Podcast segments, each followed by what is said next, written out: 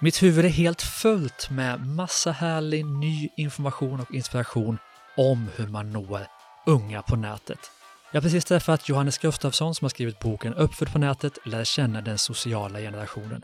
Jag hade själv ingen aning om att TikTok är det hetaste sociala mediet just nu för människor födda efter 2000 och att Snapchat förstås är ett annat socialt medie som du måste ha koll på. Men förstår du egentligen den nya unga generationen? Hur mycket tid de spenderar digitalt och hur de kommer bete sig när de kommer ut i arbetslivet och hur vi kan nå dem redan nu i företagets marknadsföring. Jag gjorde det definitivt inte, men efter det här samtalet i Business X med Johannes Gustafsson så vet jag väldigt mycket mer. Du kommer få en strategi för hur du når ut till den sociala generationen och det vill du förstås inte missa. Mitt namn är Gustav Oskarsson, det här är Business Hacks. Nu kör vi igång!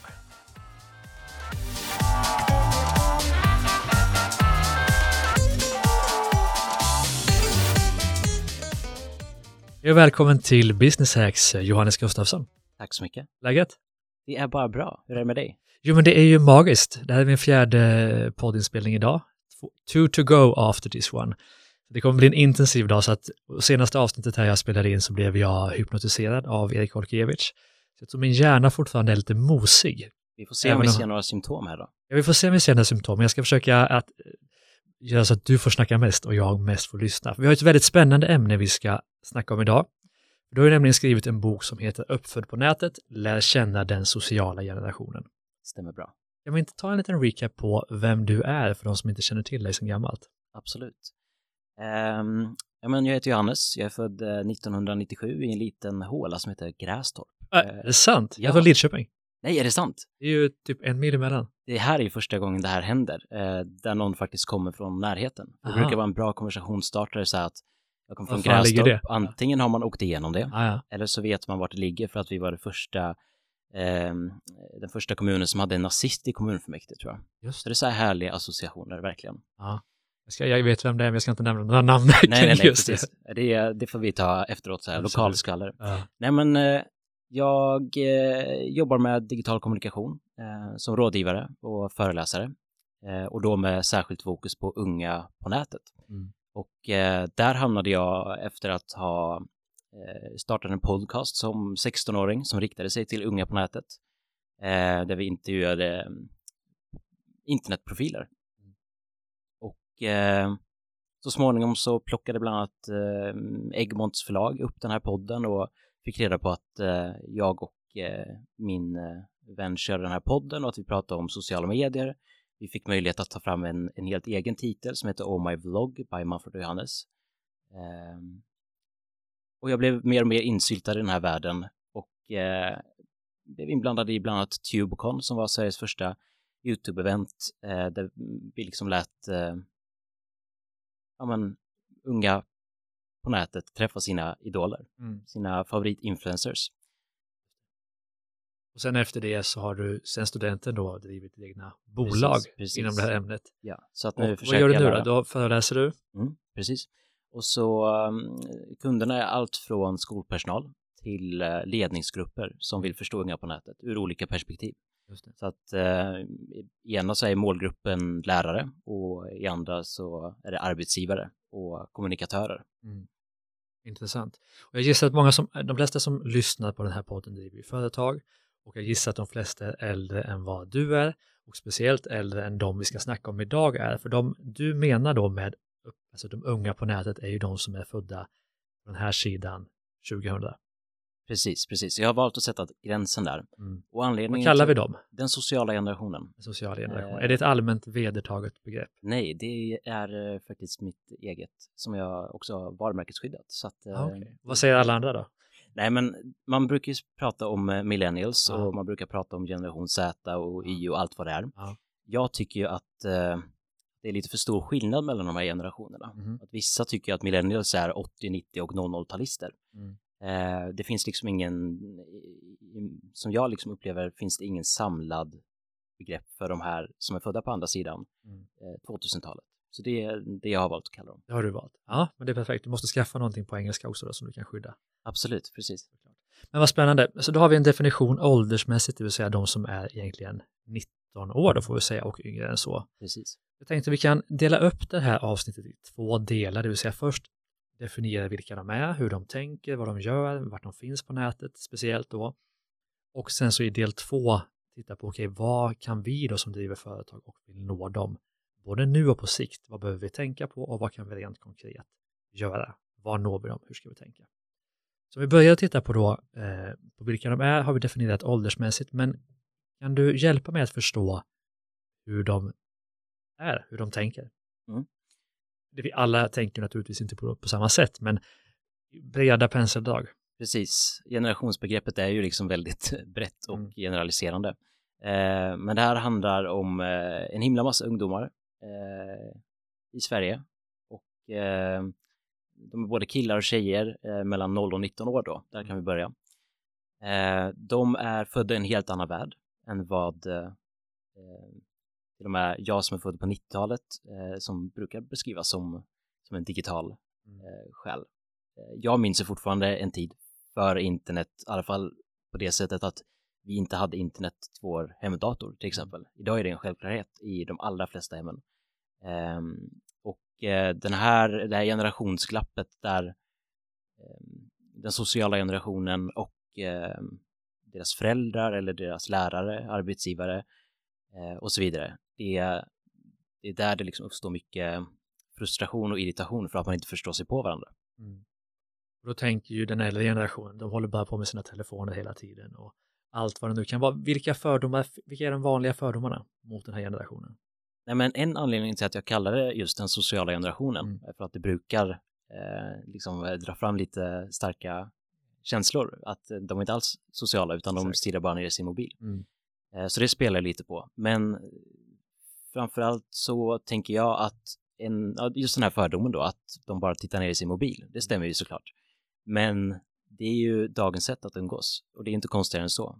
Det är massor av saker som vi gör i dagens samhälle som vi bara har applicerat i den digitala världen. Vi umgås på nätet istället för i verkligheten. Eh, det finns en digital värld, det finns en fysisk värld.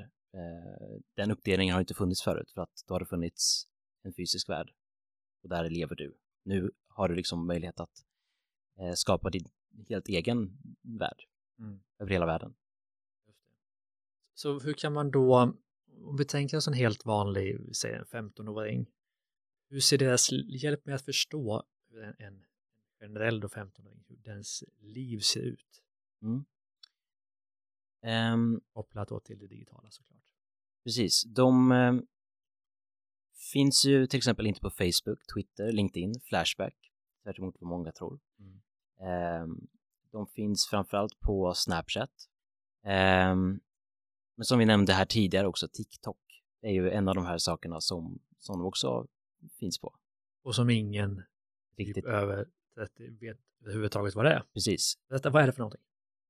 Eh, TikTok är en app där du kan spela in musikvideos och eh, mima till, eh, till olika låtar där du koreograferar en dans eller gör saker med, med händerna som visar former eller vad det nu kan vara. Um, Ehm, eh, den har blivit populär på, på senare år. Eh, den gick under namnet Musically tidigare. Mm. Eh, sen så köpte TikTok upp den och då liksom, blev de TikTok båda mm. två. Det är de två sociala medierna, om vi kallar det sociala medier, vilket jag vi kan, som är de absolut största.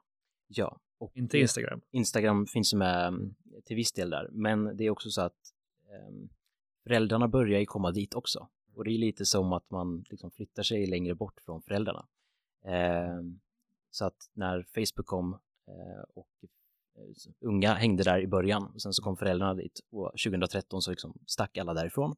Man gick vidare till Instagram, föräldrarna började komma dit och då stack man vidare till Snapchat. Nu finns det och med föräldrar på Snapchat så att så här, TikTok kanske är det enda de har kvar snart. Tills något mer kommer. Så det är det som är den drivande mekanismen, att när föräldrarna kommer så Lite så ja. man ta sig till nästa Precis. Så att man, man hänger på TikTok, man hänger på Snapchat. Men vilka beteenden har man? Hur, hur mycket tid lägger man i sin mobil eller digitalt? Eh, nästan all sin vakna tid. Mm. För att det är liksom där allt händer. Och, och förklara för mig i praktiken. Ta en vanlig dag då i en 50-årings liv. Hur använder man det digitala?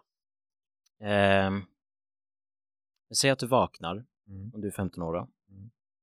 Du eh, kollar Snapchat.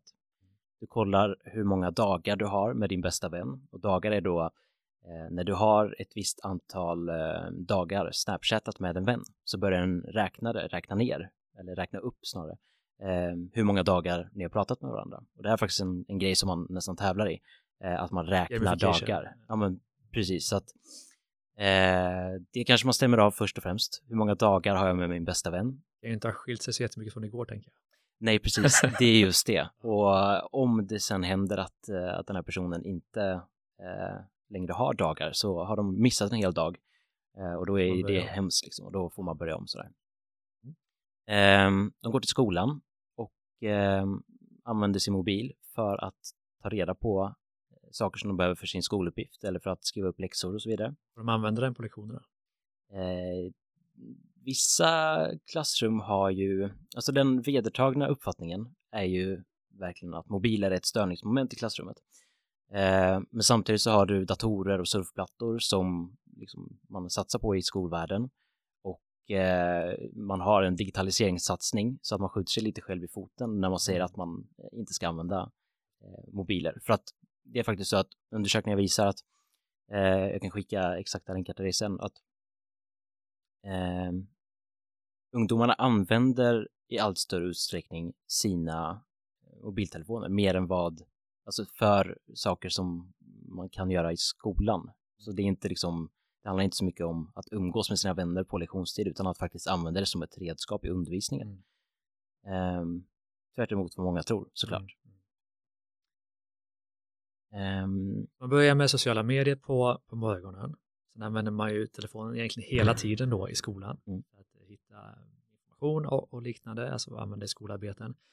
När man är ledig i skolan, hänger man då med sina vänner som, som man gjorde på min tid? Eller sitter man med, med telefonen?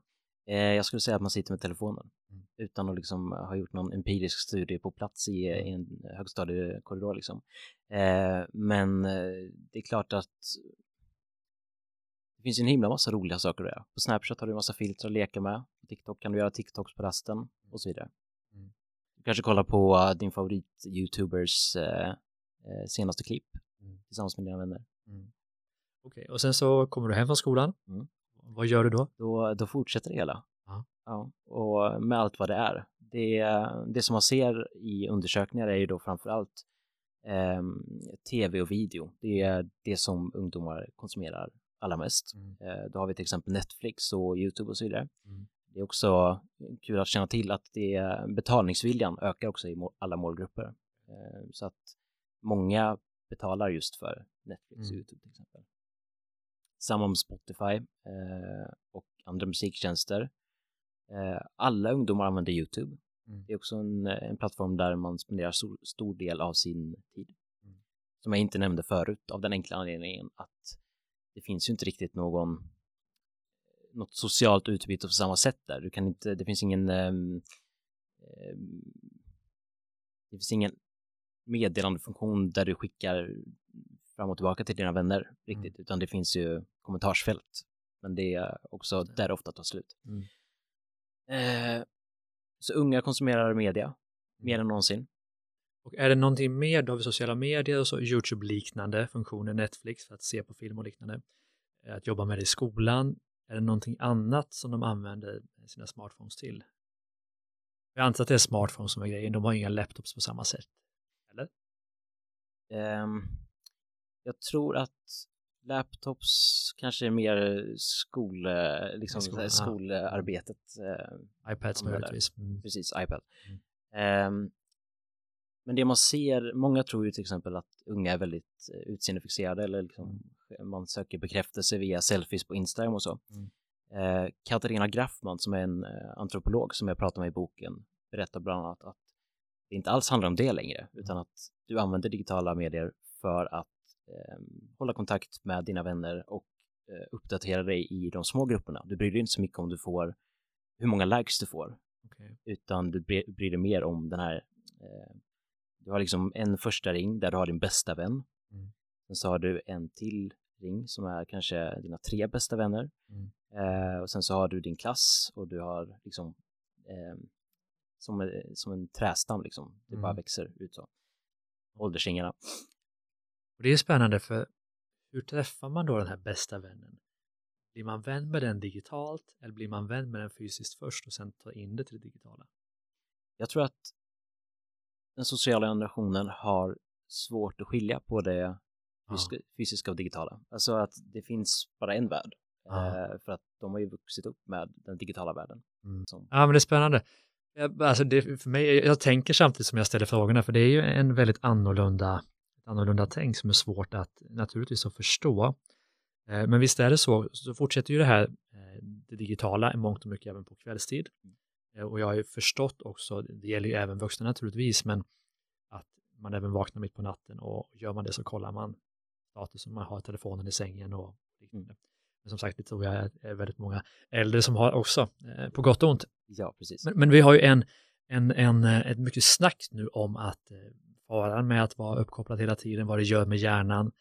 Uppfattar den här generationen det digitala som också som på något sätt ska, skadligt eller är det så naturligt att man inte ens tänker de tankarna? Nej, men man har ju liksom vuxit upp med eh, telefonen fastklistrad i handen. Ja. Så är det ju.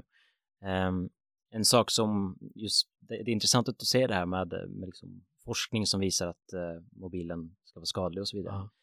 Eh, det finns ju också Livet är skadligt, det finns forskning på det Ja, också. men precis. Du kan gå över ett övergångsställe och Ja. nej, men, eh, det är en dålig liknelse för att Mm. det handlar inte om, det här är ju någonting som kanske mer handlar om hjärnans utveckling och sådär. Mm. Eh, det som är viktigt att framhålla är ju att det finns ju inte, vi har inte levt i den här världen så himla länge, så Mm. att det är egentligen för tidigt för att dra några slutsatser. Mm. Man gör massa olika studier, men man kollar ju inte på, eh, du har liksom inte det här långa perspektivet som du har Mm. inom medicin till exempel. Sen så har du till exempel eh, Järnstark och så vidare, Mm. eh, Anders Hans Anders Specker, eh, som har många viktiga poänger med, eh, med allt från eh, ja, men så här att man kanske ska ta vara lite mer på den verkliga världen också och tänka Mm. på. Eh, Och, och det är intressant, vad, den här generationen, vad gör de då? Eh, när de, eller finns det tillfällen när de inte är uppkopplade och vad gör de då? Sport tänker jag är väl en ja, precis. naturlig Nu måste jag grej. sitta här och tänka på, Ja, på finns det är. något tillfälle när man inte... Det är kul att du säger uppkopplad, för man kopplar ju inte upp sig längre, utan man är ju... Precis, det låter som modemet. Ja, men exakt. Ja. Mm. N- När tar man en paus, så att säga, från det digitala? Men så här, sport är fortfarande en stor grej bland Mm. unga såklart. Eh, också en intressant eh, skillnad där, att du kanske ägnar dig åt eh, din sport, eh, Mm. vad kan man säga? Du kanske är mer sportig än jag, men fyra, fem timmar i veckan då, Mm. kanske med träningar och sådär. Eh, och föräldrar bryr sig nästan mer om sporten än att ta reda på vad de gör på nätet, där de är hela tiden Mm. att många föräldrar eh, liksom det är sporten som allt utgår ifrån. Mm. Men man lägger inte så mycket tid på att förstår du hur jag, hur jag Mm, tänker? Exakt. Föräldrarna har ju dålig koll helt enkelt, skulle jag Ja. gissa, såklart. Men okej, vad, och frågan är ju då, här har du en generation som är ständigt uppkopplad. Vad kan vi tänka, hur många timmar per dygn egentligen hela tiden? Ja, alltså em, så här, em, definiera uppkopplad, men det är, man kan ju säga att de liksom alltid är tillgängliga dygnet runt egentligen. Mm. De stänger inte av mobilen för att man sover och eh, merparten kanske till och med har ringsignalen på Mm. ifall en kompis ringer. Och vad kommer det här att innebära för, vi tänker att den här generationen då om tio år är i de som ja, får alla nya jobb liksom och, och eh, skaffar sig positioner och gör karriär på olika sätt. Vad kommer det innebära, tror du, för samhället när den här generationen börjar jobba? Ja, men om man kollar på eh, vart de är idag Ja. och eh, nu är de ändå i åldrarna där de börjar komma upp i, eh, i privat eh, eller i arbetslivet. Mm. Och eh, när de väl hamnar där så förväntar de sig feedback väldigt snabbt för att de är vana vid att om jag skickar ett meddelande till min kompis Mm. så får jag ett svar ganska direkt. Mm. Och om jag då inte får feedback på mitt arbete eh, som jag har gjort eh, och inte får det snabbt så tror jag att någonting är fel. Eh, en sak som hänger på det liksom handlar ju om att det är väldigt viktigt med bekräftelse också. Mm. Just det här att man får höra att det här som jag gjorde är bra. Vad händer om de inte får det? Jag tror att det, det handlar mycket om liksom på många sätt en generation med ganska dålig självkänsla. Det är min personliga upplevelse. Ja. Att man liksom är ganska beroende av kanske kompisars bekräftelse. Ja. Nu pratar vi inte om de här stora, eh, liksom, jag lägger upp en selfie och får bekräftelse, utan närmaste gruppen. de som jag bryr mig om. Ehm, och så framförallt något som vi också ser i den växande gigekonomin. Eh, att det handlar om eh, eh, flexibilitet. Man vill kunna jobba var man vill, när man vill. Och eh, det kanske inte innebär att man inte har något kontor att gå till, men man kanske förhoppningsvis inte har 8 till 17 tider varje dag, utan man kanske har lite mer flexibilitet.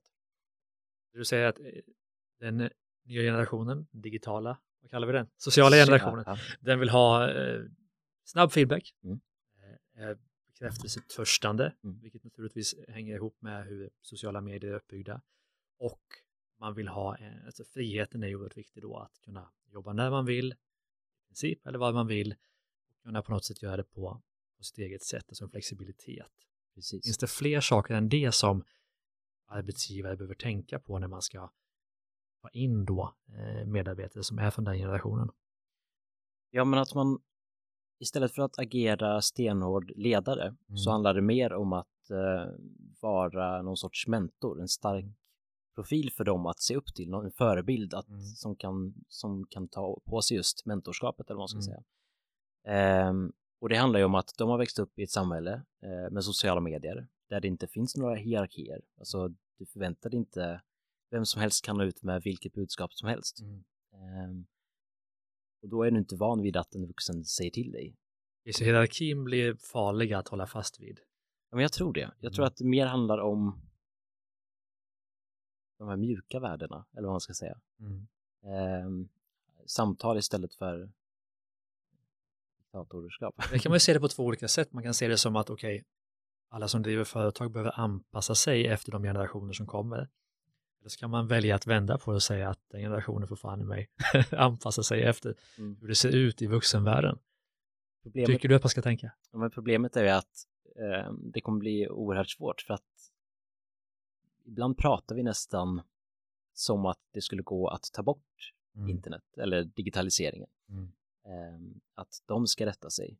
Men istället för att faktiskt anamma eh, den digitala världen och vad den kommer med. Mm. Ehm, jag tror att det är svårt att omvända en hel generation som har växt upp under helt andra spelregler än Mm. du som sitter här, och, eller vi som sitter här Mm. och tycker till Just om vad unga gör. Men om vi tänker då på den generationen, vad kommer de få svårt för? Alltså vad kommer bli jobbigt för dem när de kommer ut i arbetslivet? Kommer det vara jobbigt för dem att ha någon som bestämmer och säger åt vad de ska göra? Kommer det bli jobbigt för dem att eh, de inte får möjlighet kanske att vara uppkopplade hela tiden? Vad, vad kommer att bli jobbigt för dem? Vart kommer det krocka? Hierarkin var du inne på. Nej men just om man tittar på dagens arbetsmarknad Mm. så, så är den ju fortfarande ganska traditionell. Ja. Eh, och det är också därför man har en gigekonomi som ökar. Att eh, man skaffar sina egna jobb, man skapar eh, egna jobbtillfällen oavsett om det handlar om att man eh, vill ha friheten Mm. eller att man ta, vill ta sig ur eh, en ofrivillig arbetslöshet eller vad det kan handla om. Ehm, så jag tror att hela den här traditionella arbetsmarknaden kommer att bli svår för dem att anpassa sig till. Eller Mm. tvärtom kanske. Och då tänker du att gigekonomin kommer vara en ganska tydlig väg framåt, att Mm. man kanske inte kommer vara fast anställd utan förmodligen många som kommer starta eget, Mm. jag. Många som kommer att välja att jobba som gigekonomi istället för att vara anställda. Och det är jättespännande och det är viktigt att förstå det då när man driver företag och kanske anpassa sitt företag för att så vill den här generationen ha det. Exakt. Att antingen då anlita en person som har ett eget företag, en enskild firma eller vad det nu kan vara, vad det nu kommer heta om tio år, Mm. förmodligen helt annat än det är idag. Eller eh, anlita en person som vill gigga. Liksom. Mm. Jag vill ta in en, en sociala medier-expert på tio timmar i veckan, eller jag vill ta in vad det nu kan vara. Precis. Eh, och och det, ditåt går det väl, och det är ju egentligen på något sätt en tillbakagång till hur det var för länge sedan. Mm. Det här med anställda, och det är ju det är ett nytt påhitt sedan industrialismen kom egentligen. Mm. Så vi går ju tillbaka till något som var för länge sedan när alla egentligen var, var sina egna. Ja, men eh, det här är verkligen fjärde revolutionen, fjärde industriella revolutionen.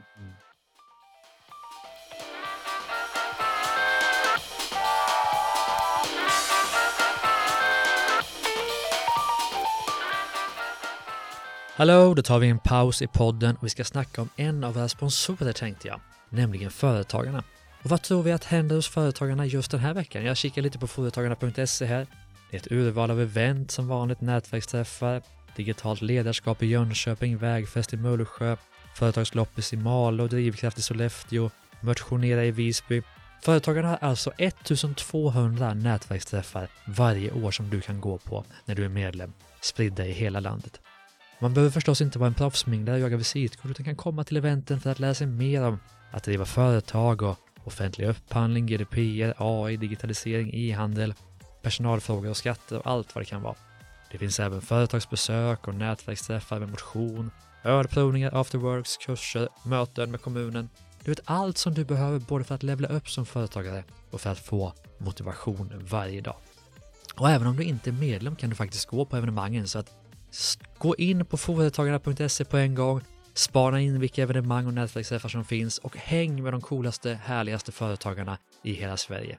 Företagarna, vi är varmt glada över att ni är sponsor till Business Hacks.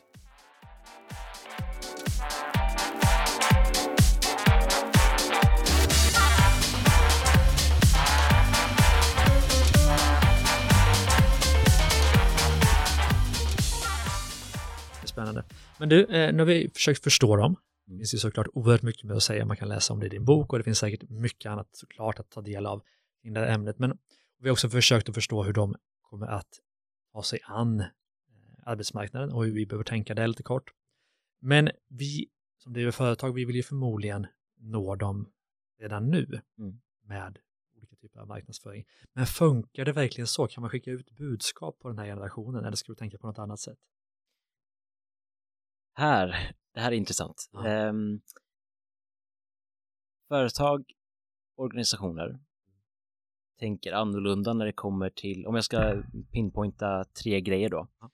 Ehm, så tror jag att som företag så måste man för att överleva, eh, överleva den sociala generationen eh, i sin kommunikation, marknadsföring, så tror jag att det handlar om snabbrörlighet. Ja. Jag tror det handlar om transparens och eh, värdegrund kan vi kalla det. Utveckla snabbrörlighet, dem, ja. snabbrörlighet för att det helt enkelt det går oerhört snabbt. Mm. Eh, det är eh, TikTok till exempel. Jag kände liksom inte till det förrän jag började skriva den här boken nästan. Mm. Ehm, Det här YouTube-eventet som jag jobbade med Mm. tidigare, Tubecon. ehm, En ganska talande bild därifrån var att när vi började så hade vi en himla massa YouTube-profiler. Folk som gjorde videos på, på YouTube. Ehm, sen så ändrades det här med eh, under de här två åren och eh, blev mer liksom Snapchat-kändisar och så vidare. Och jag kommer ihåg så tydligt att på ett event som vi hade i Halmstad, om jag inte missminner mig, så kom eh, TikTok-kändisarna in. De här som var helt nya i vårt event då. Ehm, och alla ungar sprang från hörnet där YouTube-profilerna stod till TikTok- TikTok-profilerna. Och kvar stod YouTube-profilerna och undrade vilka de var. Vilket var en ganska så här talande bild för, Mm. för ska säga, loj- lojaliteten. Alltså så här, Ah, okej. att man rör sig oerhört snabbt från olika plattformar. Mm. Idag så lägger ju många företag liksom långa strategier. Man har långa strategier som styr budgetar och allt möjligt. Men du kanske har en strategi eh, i tre år för Facebook. Mm. Men Facebook kanske inte ens finns om tre år. Alltså Nej. det är på den nivån det är. Ja, inte för den generationen i alla fall. Precis. Men det är oerhört intressant. Eh, Kommer, tror du, eller hur ser du utvecklingen, kommer det fortfarande vara viktigt med influencers, kändisar med de olika kanalerna? Eller är det mer en trend mot eh, mikrogrupper, att man vill nå dem, alltså microinfluencers? Jag tror absolut att vi går mot eh, microinfluencer-hållet. Mm. För att det är ännu närmare dig och vad du upplever som, som en av dina vänner. Och um, undersökningar visar att eh, 8 av 10 eh, svenskar litar mer på marknadsföring eh, som du har hört, alltså en rekommendation från en vän snarare än all annan typ av marknadsföring. Och det säger ju någonting om varför det här influencerbranschen går så himla bra. Mm. För att hittills har det varit väldigt mycket att försöka nå ut via de stora influencerna, alltså Therese Lindgren och Pewdiepie och allt vad de har kunnat heta, liksom, om man tänker framförallt på YouTube. Då. Eh, men du, jag är lite nyfiken på såklart, eh, de kanaler du nämner är ju Snapchat och TikTok. Mm. Och kan man som företag där annonsera på samma sätt som på Facebook och Instagram? Dels, Eller funkar det på något annat sätt? Um, på Snapchat till exempel mm. så har du ju uh, sedvanliga annonser så att mm. när du använder appen så får du upp uh, en annons när du mm. kollar på stories till exempel. Uh, men du har ju också möjlighet att göra influencer-samarbeten där med folk som är stora på Snapchat. Um, det finns ju också något, nu låter detta nästan för mig då lite gammalt att säga, men geofilters, alltså mm. att när du har ett evenemang så kan du eh, skaffa ett filter så att alla som är i närheten kan, kan liksom eh, lägga på din symbol eller vad det kan vara. Eh, låt oss säga att det är fotbolls-VM, mm. då vill du såklart eh, Svenska fotbollsförbundet Aha. lägga upp sin logga där så att alla i närheten kan kanske det blir väldigt eh, ja, lugnt. Ja, men, um, och utan att ha någon insyn i TikTok av, av den anledningen att jag inte har jobbat med det, deras annonsnätverk, så har du samma sak där med, eh, med annonser. Precis som att det finns på, på Snapchat eller på Facebook eller vad det kan vara. Men vad ska man tänka på då när man ska nå den här generationen? För det är inte bara att skicka iväg en vad som helst som man gjorde på den gamla goda tiden tänkte jag säga, men vad ska man tänka på? Vad är det de går igång på? Mm. Vilken typ av budskap funkar? Men det är just det här vi kan fortsätta på transparensen. Ja. Eh, att det måste vara någonting som man vet då, att när man samarbetar med en influencer till exempel, så måste du ju veta att den här personen eh, faktiskt brinner för det här varumärket. Mm. Det vore konstigt om eh, Therese Lindgren samarbetar med Therese Lindgren som är eh, beautyprofil liksom. Ja, Youtube-stjärna. Ja, precis. Samarbetar med eh, kanske en grävmaskinistfirma. Mm. Alltså det är, det är lite kontraster där, man får ha en finkänslighet. Ärlighet kan man säga. Det finns, det finns ett väldigt bra exempel på det. Um, teknikföretagen, mm. brand, branschorganisation i Sverige, um, som innehåller en massa företag och organisationer inom teknikbranschen. De vill vända trenden med att det var väldigt mycket killar som sökte till teknikutbildningar på gymnasiet och få in mer tjejer. De anlitade Therese och eh, hon gjorde en serie som heter eh, Therese testa, testar teknik där hon får testa allt från 3D-skrivare till eh, att göra piano av ett selleri med hjälp av någon typ av, mm. ja, någon typ av uppfinning. Um, det här resulterade i nio stycken avsnitt där hon testar olika saker, eh, 13 miljoner visningar och en ökad effekt på antalet eh, ansökningar från Skolverket då, när de såg efter den här kampanjen, så såg de att antalet ansökningar hade gått liksom, väldigt mycket uppåt för, eh, för unga tjejer. Och det kallar de då Therese-effekten. Och då kan man ju fråga sig varför är det här intressant för Therese som vanligtvis håller på med eh, smink, kläder, livsstil och så vidare. Men hon är ju själv utbildad systemtekniker så att hon har ju intresset fortfarande och hennes följare vet om det för att de vet allt om henne. Så att där finns relevanser. Du var också inne på det när man ska nå ut med, med värdegrund och värderingar att, behöver vara det är väldigt värderingsstyrt. Mm. Den generationen som jag har förstått är oerhört värderingsstyrd. Hur, hur märks det? Men det märks dels i arbetslivet, lite som vi var inne på förut, att man, man också vill jobba mot ett gemensamt mål. Man, man är ute efter den här finns ett varför liksom det är viktigt. Precis. Ja. Uh, det är väl därför till exempel Simon Sineks bok går ja, så himla bra. Uh, precis. Uh, men det märks också i, i kommunikationen att man, man faktiskt vill kunna stå för det varumärket som man bär på tröjan eller att det kaffet som man dricker är schysst producerat. Mm. Det är en väldigt medveten generation som dels kan skaffa sig egen kunskap via nätet men också matas med med vilka varumärken som är bra, mm. inom citationstecken här då, eh, och inte. Just det. Mm. Om man på något sätt ska sammanfatta att nå ut till generationen så är det Snapchat, TikTok, som man definitivt har som liksom huvudkanaler tänker jag just nu. annorlunda när den här podden kommer ut, vad vet jag. Eh, snabbheten, du kan inte lägga en treårsplan liksom, utan du måste vara med just då. Mm. Eh, vad händer just nu? Vart finns de just nu? Vilka, vad går de igång på just nu? Transparensen, det måste vara, finnas en ärlighet och autenticitet, att, öppenhet kring vad vill vi nå ut med och hur hänger det ihop med, med världen? Och också, vad är, vad är varföret? Det handlar inte bara om att sälja en, eh, en bok till dem, en bok, jag ska aldrig köpa en bok kanske, men ett par byxor eller vad det nu kan vara, utan hur hänger det ihop med klimatet eller miljön eller vad finns det för varför bakom det här? Eh, att det finns en, en, en, eh, en form av positiv vision ska vi väl säga, eller att det är väldigt värderingsdrivet i alla fall. Det var en bra sammanfattning. Var det en hygglig sammanfattning? Ja, det tycker ja, jag. Ja, men vad härligt. Mm. Och det är jag nyfiken på det för att det här låter ju, tror jag, för många svårt att ta i. Mm. Eh, finns det några brands, alltså varumärken eller personer som man kan titta på och influeras av vad de har gjort? Har du några sådana exempel? Absolut. Jag tänker framförallt på Therese Lindgren Mm. som jag själv inspireras mycket av när jag kollar på bara inspireras av i största allmänhet. Mm. Sen så finns det två personer som jag tycker att man borde följa Mm. som kanske inte pratar just om unga på nätet men den digitala världen i stort Ja. ehm, och på så sätt också ger mycket förståelse för den här generationen. Och Det är dels Teknifik, Elin Häggberg heter hon. Eh, Yes. Faktiskt min eh, förlagskollega också, som hon nyss har gett ut en bok som heter eh, Borde vara med i podden med andra ord. Ja, precis. Eh, Starta och driva företag eh, smart, digitalt och hållbart, tror jag. En lång titel. Ja, jag vet. Eh, Fast min är längre.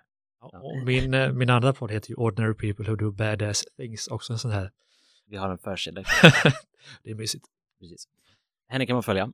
Eh, också Sara Öhman på Ja, men absolut. Sådana känner jag. Ja, vad kul. Eh, så de kan man följa. Men finns det något brand, jag tänker något stort brand, alltså typ så här, ja, Systembolaget, Nike, H&M, vad som helst. Finns det något brand som är, kan vara ett litet brand också, som är duktiga på att nå ut till den här generationen? Som är bättre än alla andra. Det finns ju helt klart en rad många Ja. bolag som är bra på det. Jag kommer mig faktiskt- exempel som man kan, något exempel som man kan gå in och kika. Okej, Adidas är svinduktiga, jag kan gå in och kolla på vad de har gjort. Ehm, Det som slår mig först här nu eh, är ett företag som jag också nämner i boken, Kentucky Fried Chicken. Okej. Eh, De har inte gjort något så här superrevolutionerande just för unga på nätet, men de har tagit ett steg i, i riktningen och skapat en virtuell influencer. Eh, vilket jag tycker säger någonting om idéhöjden och vart de är på väg. Att man kan gå in och följa där och hålla koll på dem. Ehm, det här är så här, man har massa Då kan man i alla man fall har massa varumärken i, i huvudet när man eh, sitter och eh, tänker på det, men nu... Kan, kan vi säga så här då att eh, man kan följa dig såklart i olika kanaler. Mm. Vilken är din, din största kanal? Jag är aktiv på Instagram, för jag är Instagram. fortfarande en av de gamla. Och där heter du, Johannesgustafsson.se. och där kanske du kan framåt tipsa om några brands som du gillar som man kan ta del av. Absolut. Det du tycker är bäst. Men okej, låt mig kolla lite framåt här, för jag tycker att det är också lite svårt att sammanfatta det här när den här världen är ganska långt ifrån min egen kunskap och du har naturligtvis mycket mer. Men om vi tittar på svårt såklart i den här typen av, av eh, intervju, men om vi tittar ett år, två år, tre år framåt, hur tror du att den här världen ser ut då? Vad har hänt? Jag tror och hoppas att eh, vi har ett mindre digitalt utanförskap, för det är faktiskt en av vår tids största frågor. Vi har väldigt många äldre som eh, känner sig utanför för att Mm. de inte förstår sig på världen och de tvingas in i den. När eh, bankkontor slutar med kontanter och Försäkringskassan slutar med pappersbrev Mm. och så vidare. Det bryr sig inte den unga generationen. Precis, Om. det är därför vi, alltså den sociala generationen och eh, även du och jag som förstår sig på internet och Mm. digitala medier eh, kommer in och spelar en viktig roll i att Mm. utbilda de äldre. Men, men då den digitala generationen, finns det ett tydligt digitalt utanförskap där också? Eller är alla med i matchen? Inte på samma sätt alls, Nej. för att internet är ju så pass liksom eh, brett nu för tiden att vem som helst får tag på det. Mm. Oavsett om du har råd att ha en mobil eller inte så Mm. finns det liksom överallt. Mm. Ehm, det finns också tillräckligt många ställen för att gå och snylta internet på. Du har Ja. McDonalds eller bibliotek eller något liknande. Är det någon annan trend som du ser som, som du tror kommer slå igenom? Och kort lång sikt. Du nämnde det förut och det är ju mikroinfluencers. Mm. Precis som, eh, som jag också skriver om i boken. Mm. Ehm, och två exempel där på, på att det inte bara jag som säger det utan att det är många i branschen som, som håller på med det som man kan kolla in. Um, Aller Media, de har börjat uh, göra sina läsare till influencers Mhm. och uh, eftersom det är deras största ambassadörer såklart. Uh, och även Live Nation, uh, konsertarrangören Intressant. som, som då vill att alla från alla som har från 500 till 500 000 följare ska ansöka om att bli influencer för att det faktiskt liksom är på den nivån. Att Mm. även om du har 500 följare så kan du påverka dina vänner eller Just det. sådär. Men hur gör man då? Vi säger att den som lyssnar på det här har ett företag med inte jag, 10 anställda, man omsätter 10 miljoner kanske. Ett ganska litet bolag. Och jag förstår, jag vill nå den unga generationen, jag säger fel, den sociala generationen. Mm. Jag vill nå ut via Snapchat, jag vill nå ut via microinfluencers på Snapchat.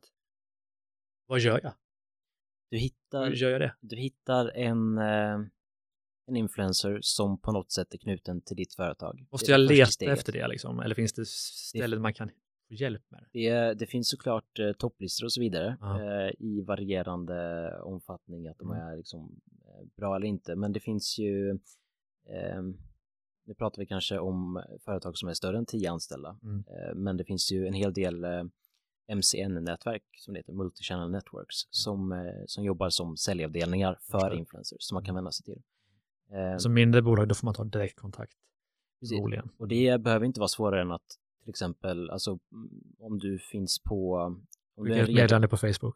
Nej, men du, Nej, du det gör kanske- definitivt inte. kanske så, eh, om du har, du kanske hittar någon i ditt område som, eh, alltså i din bransch på LinkedIn till exempel. Det behöver inte vara svårare än att söka på några nyckelord. Eh, och ta direkt kontakt med den personen. Men i alla fall, låt mig fylla i det då, för att när man, som jag har förstått, när man vill nå ut via en, en stor influencer, som når många, då kanske man får pytsa upp en 100 000, 150 000, plus att den personen då vill ha vision på det som säljs via den kanalen. Men när du vill nå ut via en microinfluencers, hur, hur ser det ut då? Hur betalar man dem? Det kan vara allt från rena produkter, alltså Mm. att eh, får eh, en klocka i utbyte mot ett Instagram-inlägg Mm. som eh, Daniel Wellington jobbade till exempel, klockföretaget som är framgångsrikt i sociala medier, ehm, till eh, faktisk ersättning för att det handlar ju om exponering precis som i vilket annat annonsformat som helst. Och det som är unikt för mikroinfluencers är ju inte minst att deras eh, följare är mycket mer engagerade oftast än om man tittar på procentuellt då på en större profils eh, följare som har många följare, stort följarantal, Mm. men kanske inte så bra engagemang, alltså gillarmarkeringar eller Just det. så det behöver man också kolla på. Mm. Du, är det någonting vi har, nu har vi gått igenom en hel del. Hur ser de ut? Hur funkar de? Eh, hur kommer de ta sig ut i arbetslivet? Hur kan man nå dem? Vad är det av alla tips du har i boken som vi har missat, tycker du? Finns det någonting där som att det här borde vi ha snackat om? Som jag som programledare inte har förstått att vi borde snacka om? Nej. Allt är med. Ja, inte, inte så jag kan komma på nu, jag sitter och kollar på boken, men Ja. eh, mm, fundera på det. Så, så om man då vi avslutar podden med att titta på alla som lyssnar på det här vill ju nå ut till den sociala generationen. Om du fick ge en eller två eller tre sammanfattande tips som att om du inte gör något annat så gör i alla fall det här för att nå ut på rätt sätt. Vad skulle det vara? försök förstå unga på nätet. Eh, man behöver inte bara läsa min bok utan man kan faktiskt börja följa till exempel Therese Lindgren eller andra stora influencers eh, för att förstå, det är liksom en bra eh, verklighetskoll på och i realtid vad som händer i den sociala världen. Ehm, läsa Svenskan och internet. Det är eh, den heliga graal för sådana som mig eh, och får en att förstå mycket av det digitala för både liksom äldre och unga på nätet. Och var redo för förändring. Mm. För att eh, den kommer, den kommer gradvis. Just det. Det blir inte mindre än så här, mindre digitalt än så här. Just det.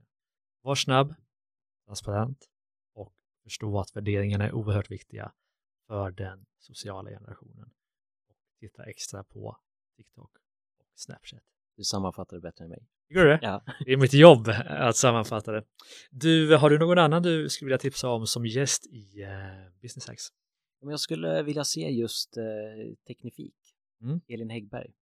Du skriver upp här på en liten lapp. Jag är väldigt odigital här just i min Men jag approach till intervjuandet. Och jag har också um, visitkort, vilket är... Du, det är inne igen har jag hört.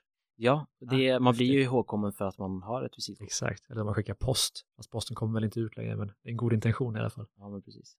Men härligt Johannes, jag uppskattar väldigt mycket att få ha dig med. Eh, mina vänner, ni som lyssnar på podden, läs förstås Uppfödd på nätet, lär känna den sociala generationen som finns på Bokus, Adlibris. Den. Finns den som e-bok, ljudbok? Eh, Den finns som e-bok. Den går också att köpa om man vill ha ett signerat exemplar. Så finns den på den sociala generationen.se. Det är klart man vill det. Då betalar man lite mindre, eller mer. Olika. Ja, lite Jag vet aldrig.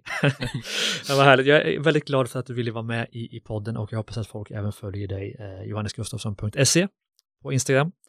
Eh, Och LinkedIn såklart. LinkedIn, Där såklart. Är man mer vågad så kanske man kan ta sig in på TikTok, men där vet jag inte om det finns. Tyvärr inte. Tyvärr inte, men det är väl nästa steg tänker jag. Stort tack Johannes. Tack själv. Och tack mina vänner för att ni lyssnade på Business X. Ett härligt avsnitt igen med Johannes Gustafsson om hur man förstår den sociala generationen och når ut till dem via olika sociala kanaler. Du lyssnar på Business X och för andra poddar, Starta eget-podden och Ordinary People Who Do Badass Things.